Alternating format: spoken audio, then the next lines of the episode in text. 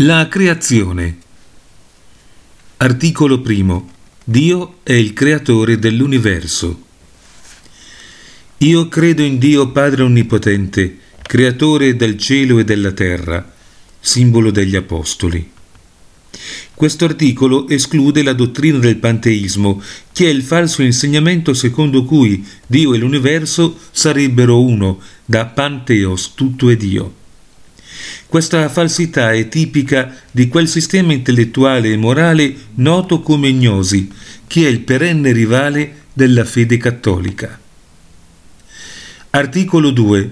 Dio ha creato l'universo dal nulla, prima gli angeli e la materia e successivamente l'umanità.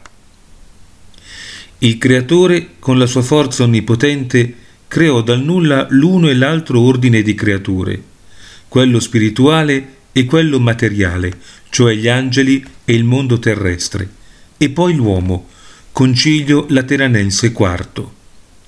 Dio ha creato il mondo dal nulla, ex nihilo, non dal nulla come da una materia preesistente, ma dal nulla nel senso che non c'era materia preesistente, che nulla esisteva prima del mondo, nemmeno il tempo.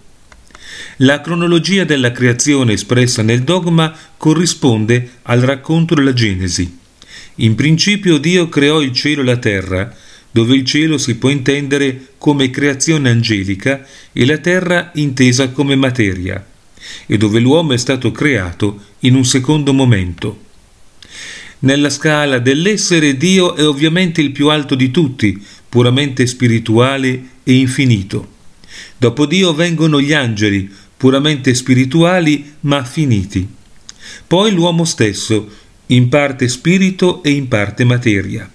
Come tale è un microcosmo contenendo in sé tutti e due i principi dell'essere creato. Dopo l'uomo vengono gli animali, puramente materiali ma senzienti e viventi. Dopo di loro le piante, puramente materiali, non senzienti ma viventi. Infine la materia inanimata con i quattro elementi, puramente materiale, né spirituale, né senziente, né vivente.